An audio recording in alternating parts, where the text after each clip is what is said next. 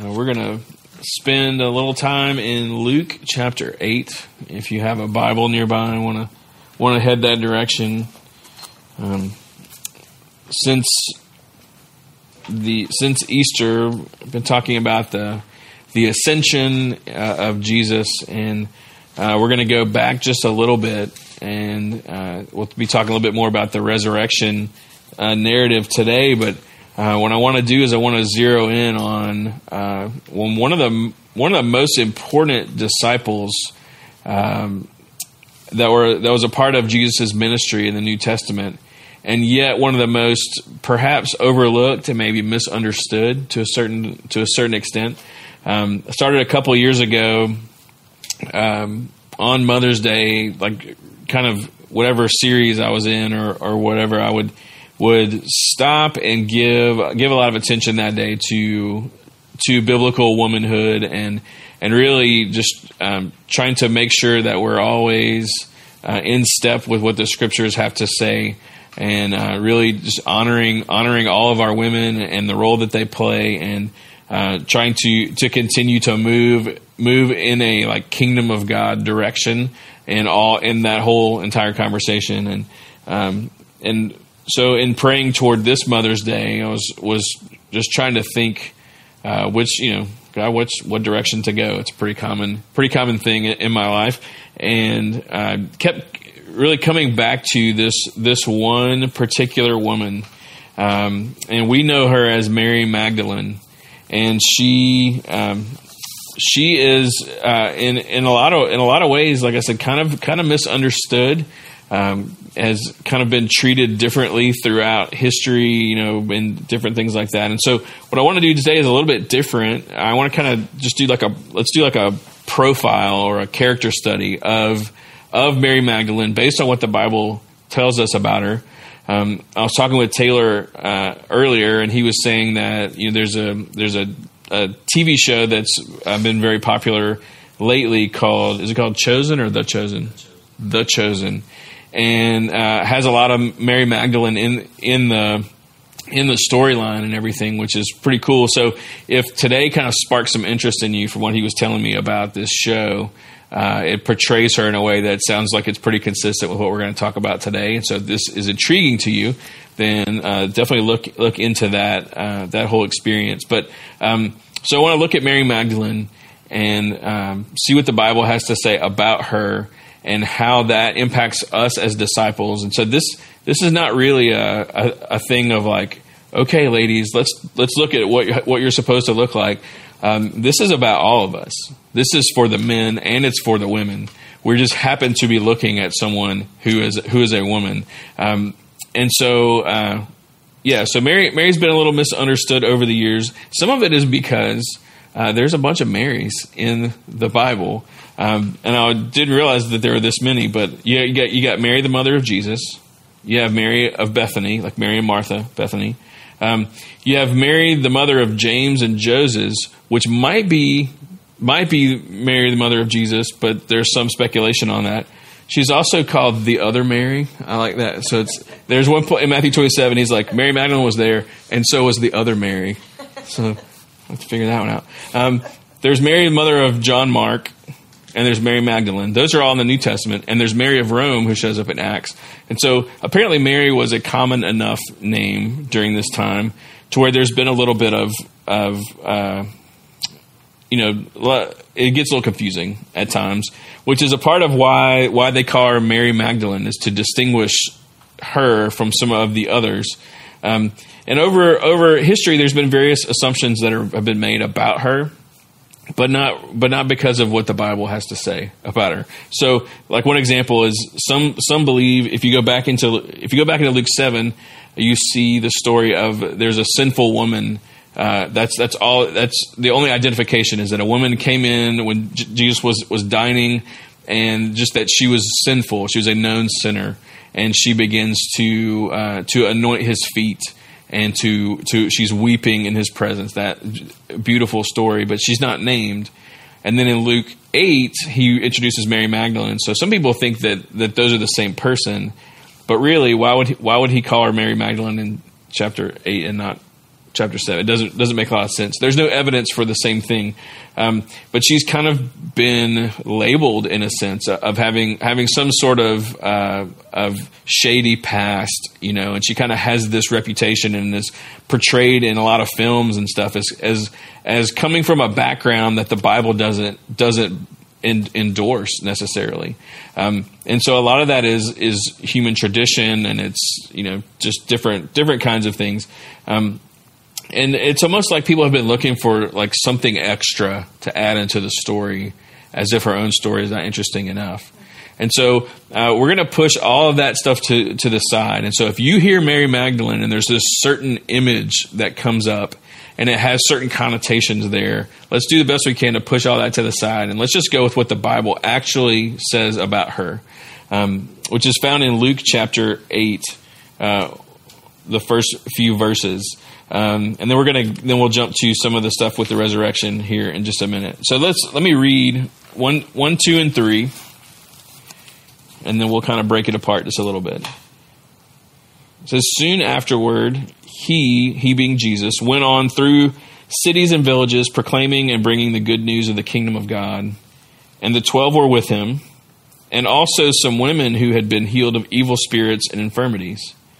Mary, called Magdalene, from whom seven demons had gone out, and Joanna, the wife of Chuza, Herod's household manager, and Susanna, and many others who provided for them out of their means.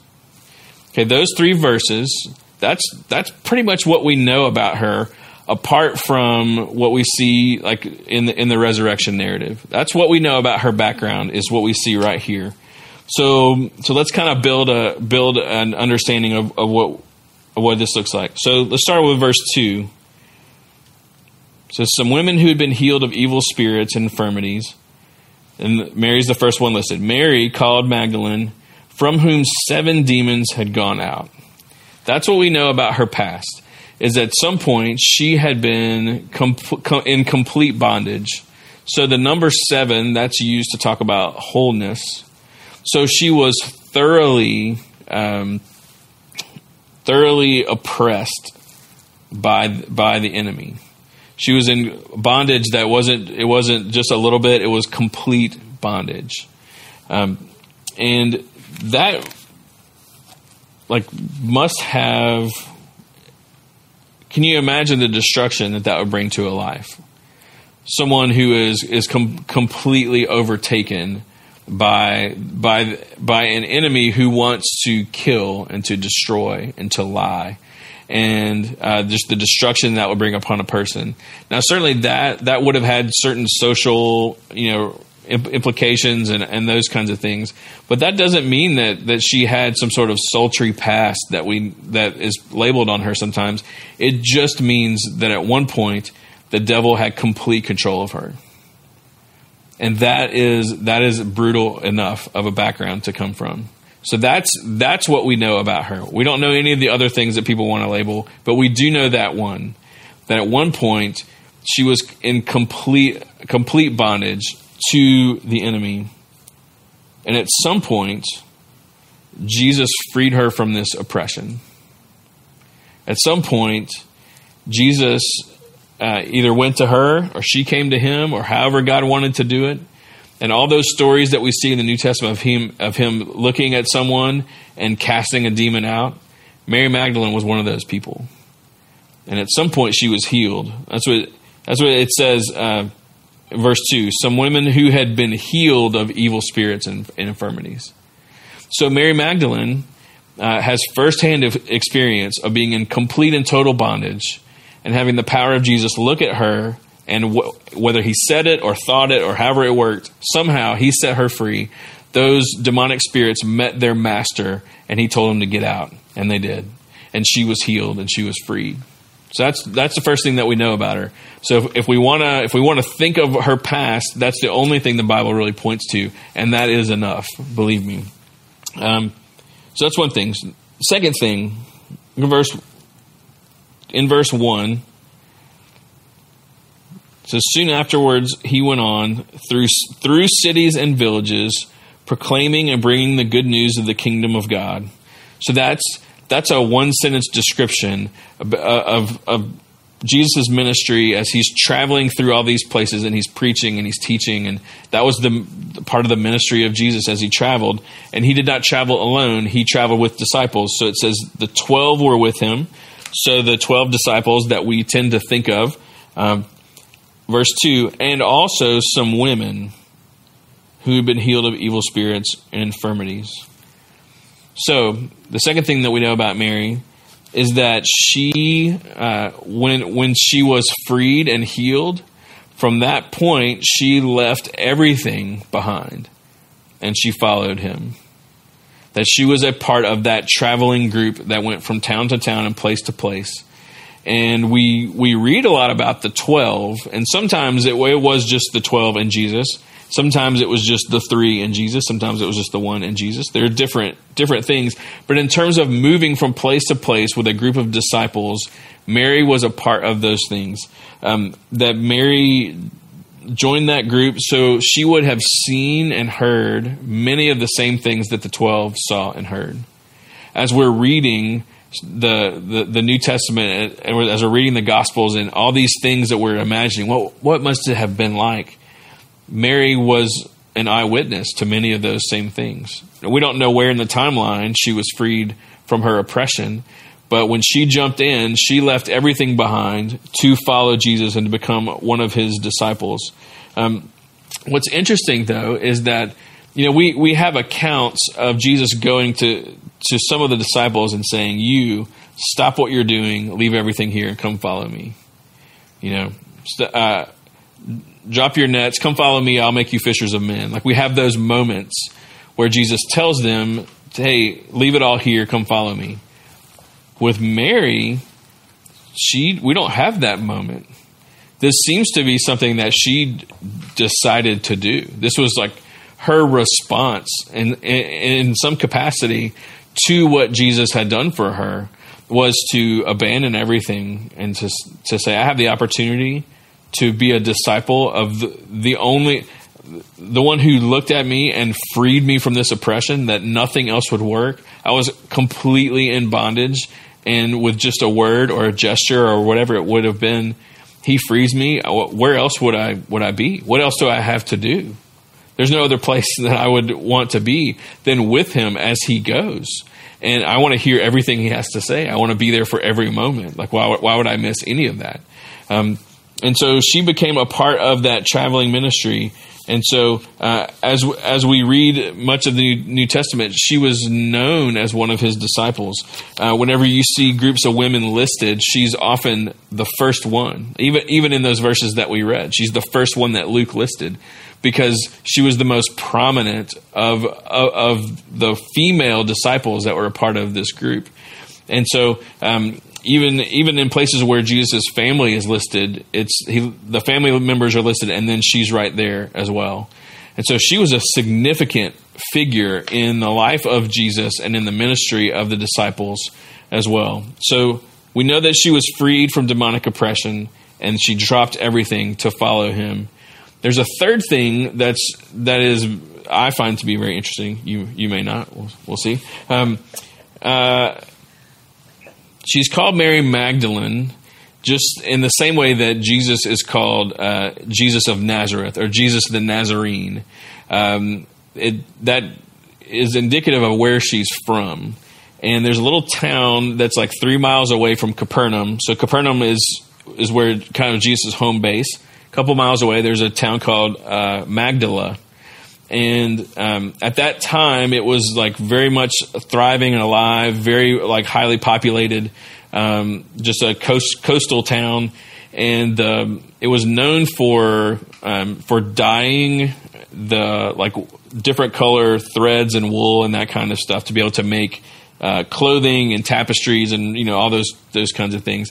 And uh, also for textiles. And so it was a very wealthy town so when they say Mary Mag, Mary Magdalene, Mary the Mag, the Magdalene, um, a part of what they're doing is saying that's where she's from. But if she's from there, then there's a, a, a chance that she's she's somehow like tied up in the wealth and prosperity of this city. Verse three it, it, lists verse two. It says Mary, and then it lists in verse three Joanna uh, and Susanna, and it says at the end of verse three, uh, many others who provided for them out of their means. The New Testament commentators look at that, and part of the conclusion is that uh, Mary and Joanna and Susanna were a part of a group of women who financially funded the ministry of Jesus uh, and his 12 disciples. When you get into the book of Acts, it is very common to find out that women were behind the funding of the ministry and the and the work of the New Testament church. And so we tend to think like, oh, this is a such a, a, primitive society, and women, you know, didn't have this and that and the other. But there were plenty of times when you have women who are running businesses and family businesses and things like that. And so um, we know that she was oppressed by a demon, and Jesus freed her. We know that she left everything to follow him. We also know that she had she came from some sort of financial means that she like funneled into the work of ministry for Jesus and his disciples. And so that financial generosity is something that's really important to her character. You know, she um, she could have she could have been freed from these demons and set free from that and said thank you I'll see you later. I'm going to go back to Magdala and I'm going to get the business going and I'm going to like make more money and I'm going to do, you know, do, go do my thing. Appreciate the freedom. You know, I'll see you later. She's not one of those people though. She says, I'm going to, I'm going to, I'm going to leave all that behind to follow him. I'm going to, um, it's going to cost me uh, something, uh, and we don't really know the details of it but this points in that direction. And There's a lot of confirmation about this that she was that was a part of, of her ministry, and that got me thinking. And we're going to talk about this here here in a minute. And I and I kind of would love for everyone to give some thought to this. Um, I, it reminded me of the story where uh, there are ten lepers that come up to Jesus and he heals them and they and they he says go show yourselves to the priest and so they all leave and there's one that comes back to thank him. And the other nine don't they don't bother. They just go they're going to go to the priest and get certified as healed so they can get on with their lives. And it's this fascinating interaction between this one grateful person who's been freed and healed. And you know jesus is like hey I, this is great. What, what about the other nine? You know they were healed too right? And it kind of makes you makes you realize something about our about our um, I guess uh, like kind of our own like redemption and salvation and, and, and things is like you you come to a moment like those lepers or like Mary did where where the, the very bondage that you were in you meet Jesus and he he sets you right side up. Like he frees you he heals you he saves you. Put whatever term you want on it. And then then you have a life to live after that. And sometimes you see people who like wholeheartedly give themselves to the Lord.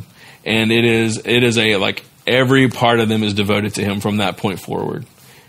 That is what the leper who comes back to say thank you, that's what makes me think of. And Mary, I just couldn't get away from that here, is she just gave herself completely to her Redeemer. Um, and it made me think about, well, but why isn't that why isn't that the case across the board? Why isn't it that every time someone comes to know Christ and is freed, is true like truly saved and freed, why why don't we all do like Mary did, you know? Why why does there seem to be sometimes a wholehearted following and sometimes kind of a half-hearted following? And so I was thinking through that of like in, in my own life, what are the what are the contributing factors to um, whether I'm looking at my entire life trajectory or just season by season. How come sometimes I'm I'm completely there, and other times I feel like I'm kind of half in, half out. Um, and so I want to kind of throw this to the group because I feel like there's there's so much uh, experience and wisdom among us of of going through it ourselves, but also in talking with others. Um, what do you, what do you guys think are some of those contributing factors when it comes to uh, to kind of almost like if we think of it as like kind of two paths, one is wholehearted and one is half-hearted. What do you think are some of the contributing factors that kind of determine which which road you go down?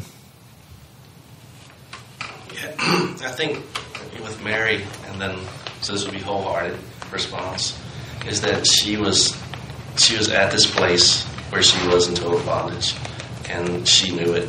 You know, she wasn't not aware of it, and so I think sometimes we're not aware of that ourselves and our story and our history and all. And so it's a matter of Mary. and She was fully known and fully loved by, by Jesus in this moment, mm-hmm. and she could see that.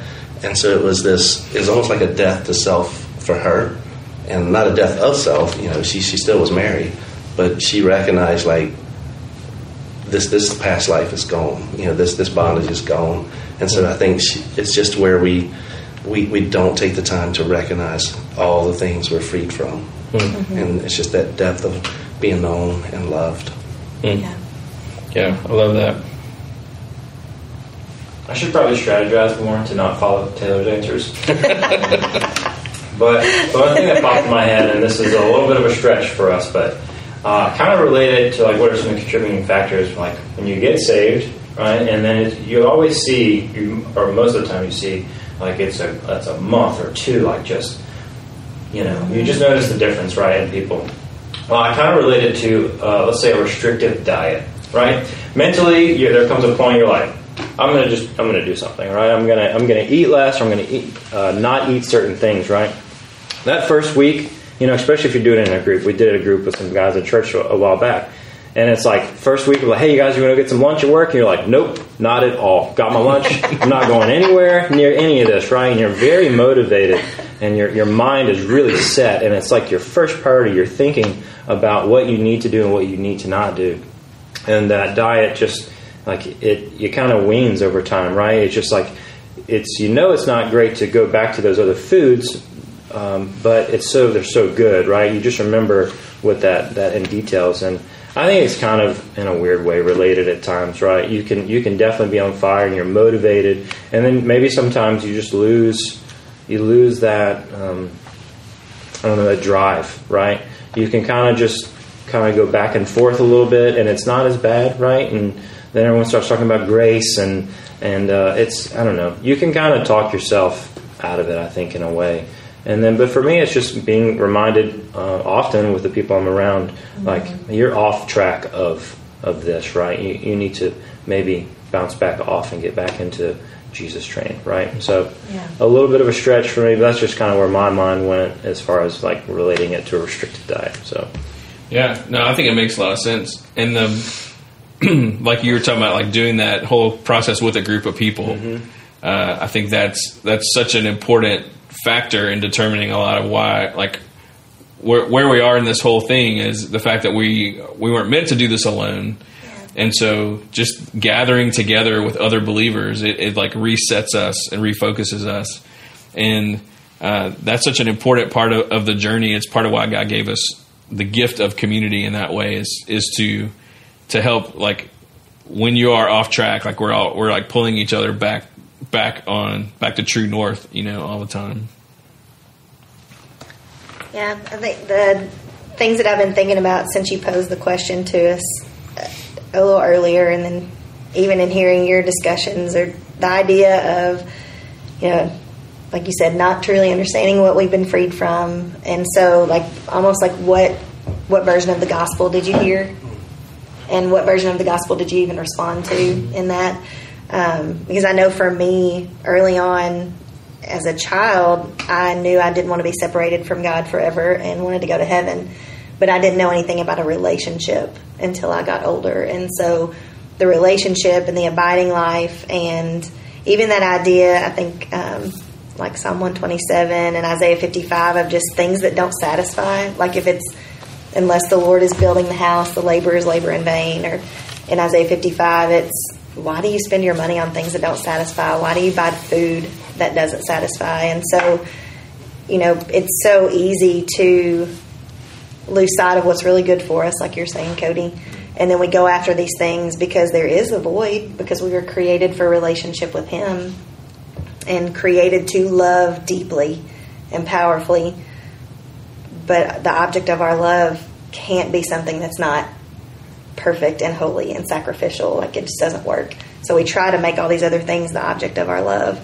um, but they just don't satisfy. And so,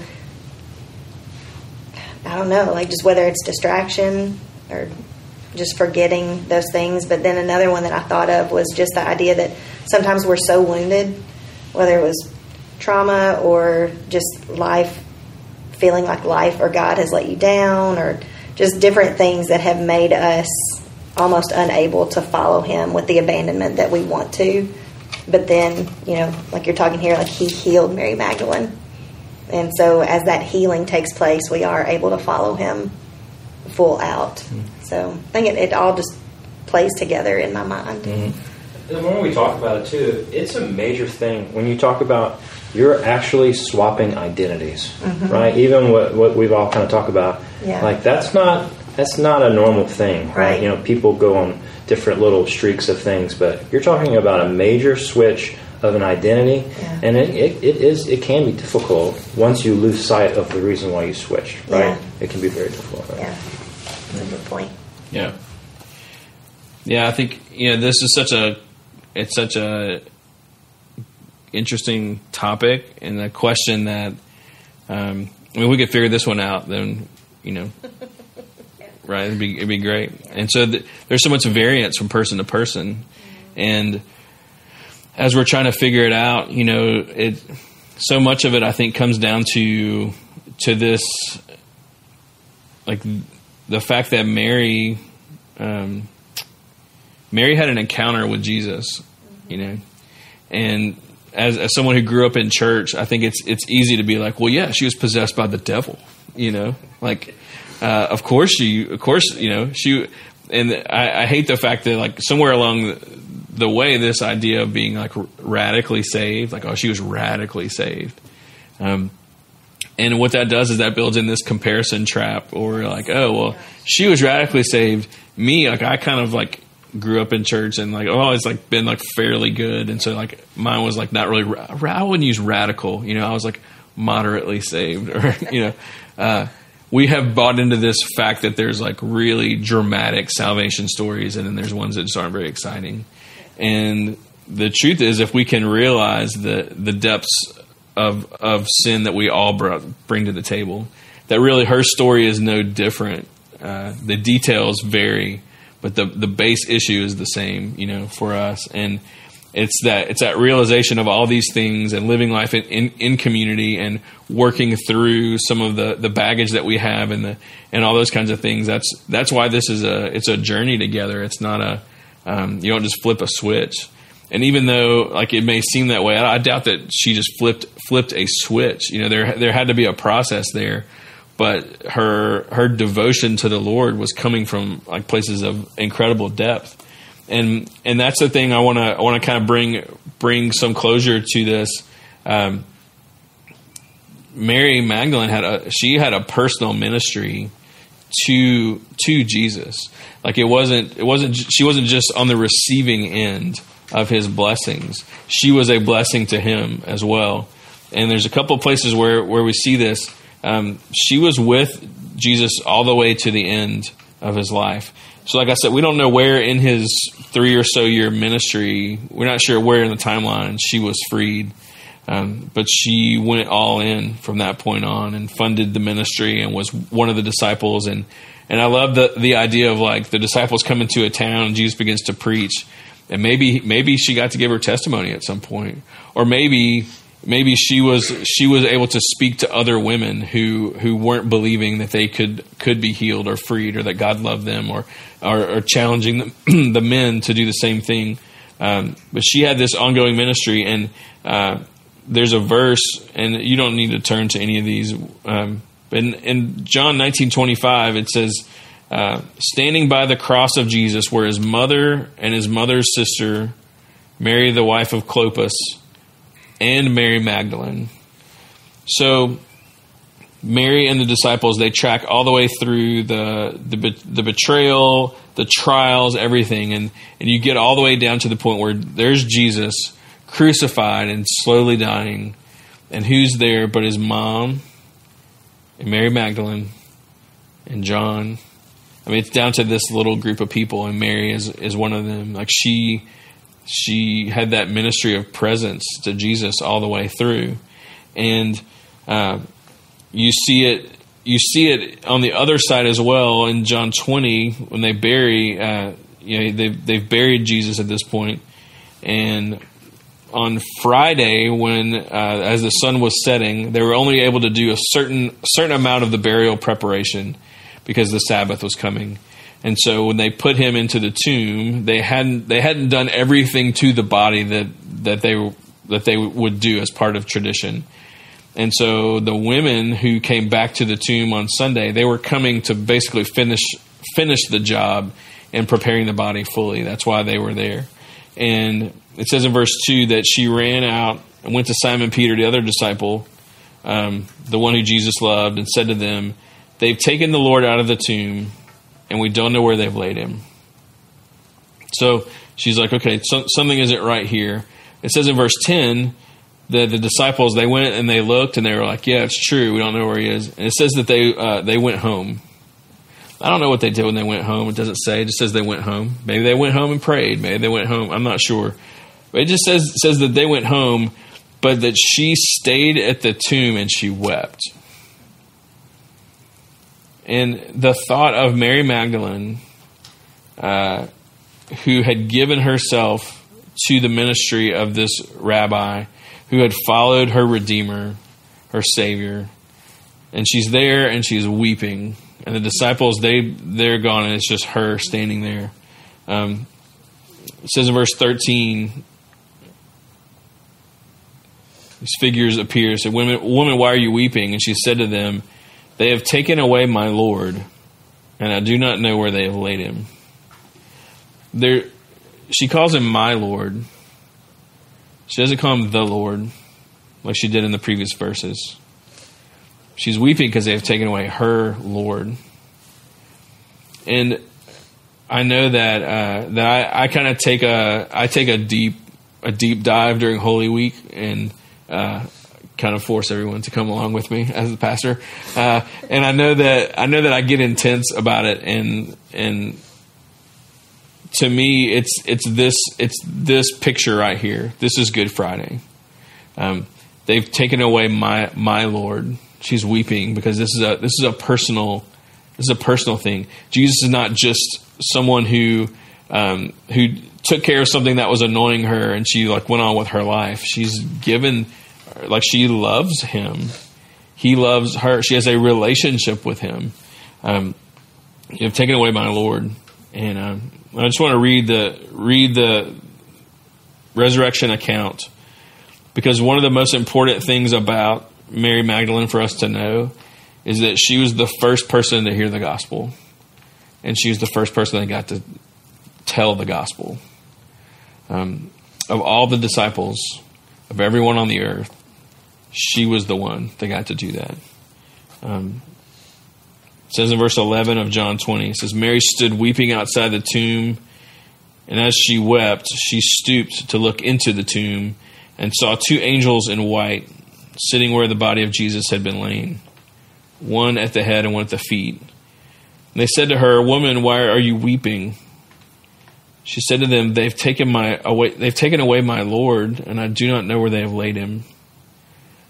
Having said this, she turned around and saw Jesus standing, but she didn't know that it was Jesus. And he said to her, Woman, why are you weeping? Whom are you seeking? And supposing him to be the gardener, she said to him, Sir, if you have carried him away, tell me where you've laid him, and I'll take him. And Jesus said to her, Mary. And she turned and said to him in Aramaic, Rabboni, which means teacher. And Jesus said to her, Do not cling to me, for I have not yet ascended to the Father, but go to my brothers and say to them, I am ascending to my Father and your Father, to my God and your God. Mary Magdalene went and announced to the disciples, I have seen the Lord. And he had these things, uh, he said these things to her. Can you imagine what it was like for Mary to hear him say her name? You know, like what a what a moment for her, what a moment for us uh, to see the connection there. And so here's this woman who at one point had been holistically oppressed and in bondage to these demons. And Jesus set her free and and she never looked back. She just looked at him and she followed him. And she did everything she could to support him and she she loved him for him, not just for what he could do for her. And I think at the end of the day that's that's what it comes down to is loving Jesus for Jesus and not just because he does uh, all these incredible things for us, which he does. Um, so Mary's story, it, it kind of, it, it's supposed to make kind of stir some things in us, and so uh, it's kind of an unfair question. I just thought I'd throw it to the group. Is there anything about her, this little snapshot of her this morning, that makes you?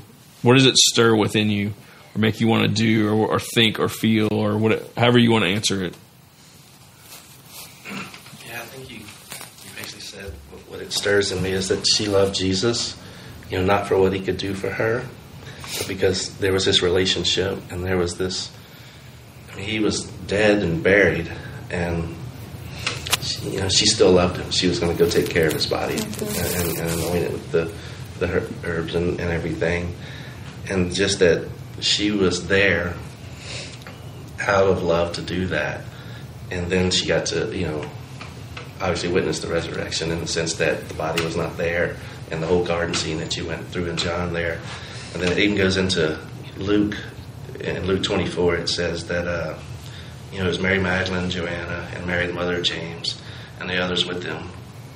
And then they ran back and said to the apostles, and this message seemed to them, the, they tell, told them everything that you had just laid out there. And the apostles said, and this message seemed to them stupid, useless talk, and they didn't believe them. And so it's just that whole idea that, you know, like Mary is the apostle to the apostles, like you mm-hmm. said, the first deliverer of good news. And, you know, I think about myself and just others, how how hesitant we are to run and tell hmm. people this. Hmm. So just that, that image of her doing Yeah. that. Yeah, that's great. That's good.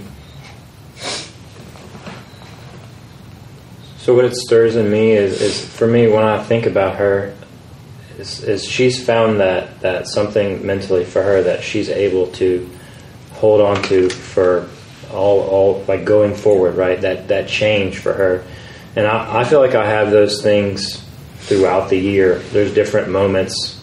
Like the first one that, that comes to my head is every Easter we sing uh, "Jesus Paid It All," and I feel like like that is just a, a, a resetting thing for me, and it's just like that. Whatever it is, I'm I'm I'm believing and thinking and feeling. Um, if I could hold on to that for for longer, right? It's just find that thing and that reminder that is real, right? And and you're not trying to convince yourself it's not, and just trying to hold on to that. Um, uh, uh, but it's I think it's it's more than just one thing, right? For me, it's it's multiple things throughout the year. Um, it stirs up to try. It's a challenge to to keep that in the forefront for sure. Yeah, the idea of Mary knowing, like just having such a clear picture of her oppression that she had lived with for so long, and um, just uh, like I think you used the phrase earlier, like the devil was controlling her life. And so then she experiences this freedom and this truth and this hope, the way, the truth, and the life, and then he dies. And so that I, when it said like, I can't find my Lord, my Lord is gone. Like just what that must have been like for her to have to think about the one thing that had given her hope and freedom and healing.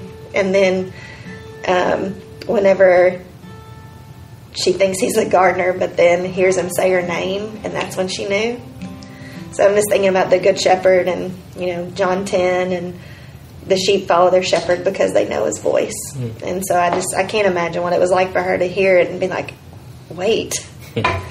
um, just a reminder that everything he had done for her is going to continue.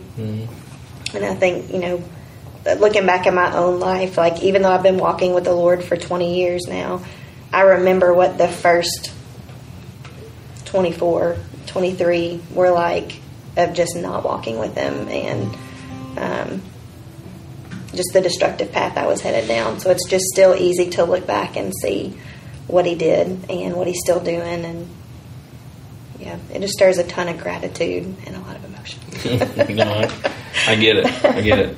And you know the when the sinful woman is anointing his feet, and he says, uh, "He who is forgiven much loves much," and uh, it's I think getting in touch with with what forgiveness is and what that looks like, and um, just to kind of pull it together here. Um, Mary rem- reminds me of that phrase that you hear a good bit around here that that Jesus Christ has the power to change any human life. Um, I'm reminded to not give up and want to pass that on to not give up on yourself or anyone else. Um, there's a lot of things that seem like obstacles, and I would put um, having like being holistically possessed by the enemy up there as well. And yet here here is Mary. Uh, we are celebrating her on Mother's Day today. It's not even about being a mom, you know. It's about being a, a faithful disciple, and that Jesus changed her life, and she went for it. And uh, there's there's nothing that is impossible. And some so he's making everything new, and some of that happens now, and some of it won't happen until until later, you know, until he returns and and all that kind of stuff. Whether it's now or it's later, that hope is in place. And uh, another thought that I had was that this she's really free, you know, that this is what this is what freedom looks like. You want to know what freedom looks like? Mary Magdalene. That's what it looks like. Um, Luke says, uh, well, Jesus says in the next chapter of Luke, with, we're familiar with it, right? He says, If anyone would come after me, let him deny himself, take up his cross daily, and follow me. She does that. But look at the next part. For whoever would save his life will lose it, but whoever loses his life for my sake will save it. What does it profit a man if he gains the whole world and loses or forfeits himself? Mary sets this example for us, for all of us to, to follow. And so this is the call for men and women who have been set free from something greater than themselves. Um, and the last point is one that we were in just a minute ago is that every bit of her story was driven by love. That Jesus' love for her is what set her free, and his love for you and me is what. That's why we are, have been set free from our bondage. Uh, her, his love for her from living life together. That that's a reality for us as well as for Mary and the, his greatest expression of love was his death for her and for me and for you and for us um, and also mary's love for jesus uh, out of gratitude and love for her redeemer. And so it's it's a love that they shared between each other and that you and jesus share as well. That his his saying of her name he says your name too. He says my name too. That it, it is as personal with with me and Jesus and with you and Jesus and with all of us in Jesus as it is with Mary and Jesus. He's he's that kind of Savior, and so uh, I, I, hope that this has been uh, has been giving us some things to think about. Maybe maybe from a Bible character that you don't hear, you know, dealt with a whole lot, um, but she's she's there for all of it, and we're here in part because of her faithfulness to go tell them. And it didn't matter if they all said, "Oh, you know, what you're saying is insane. She's like, nope. I'm telling you, he said my name. You know, like he freed me from the demons, and he's he rose from the grave. Like this dude is he's he's the one. You know, um, and I'm so thankful for her and for her ministry and for her faithfulness and for uh, the way that God has used her. Uh, throughout the history of the church, I think she's going to be one of the people we, we need to go find on the new earth and hug her and thank her and I look forward to doing that. And so, however this fits into your life today, I hope that um, I hope that that is clear. And if it isn't, that you'll spend some time with the Lord to ask Him a little bit. So I'm going to pray. We're going to sing another song, and then we're to we're to be done. So me pray for us. Father, I know that uh, on on Mother's Day, you you know you would think that it'd be a how to be a good mom kind of sermon but I believe you brought us to something something today that is timely and needed, and uh, however however you want to connect those dots, that's that's that's ours to steward now as individuals. I'm so thankful for Mary the Magdalene. And however, however it happened when she was set free that day, that from that point forward, she chose to deny herself and take up her cross daily and follow you. And in many ways, we, like, she's, I mean, she's a hero of the faith. She's one of the shoulders of the giants that we stand on today. That we are a part of that legacy of her ministry and of your sovereignty, which is above all. And so, whatever from her story that we need to be challenged by, encouraged by, spurred on, whatever we need to look in the mirror to figure out, God, I pray that we would steward that well. Um, I pray that you would inspire us you would draw us closer help us to to be reminded that you know our name too. You speak our name as well. And that same message of, of resurrection is coming to us every day, all day. That you are alive, and because you're alive, we're alive. And that means that hope lives and thrives and never goes away. God, we love you. We thank you. I pray this in your name. Amen.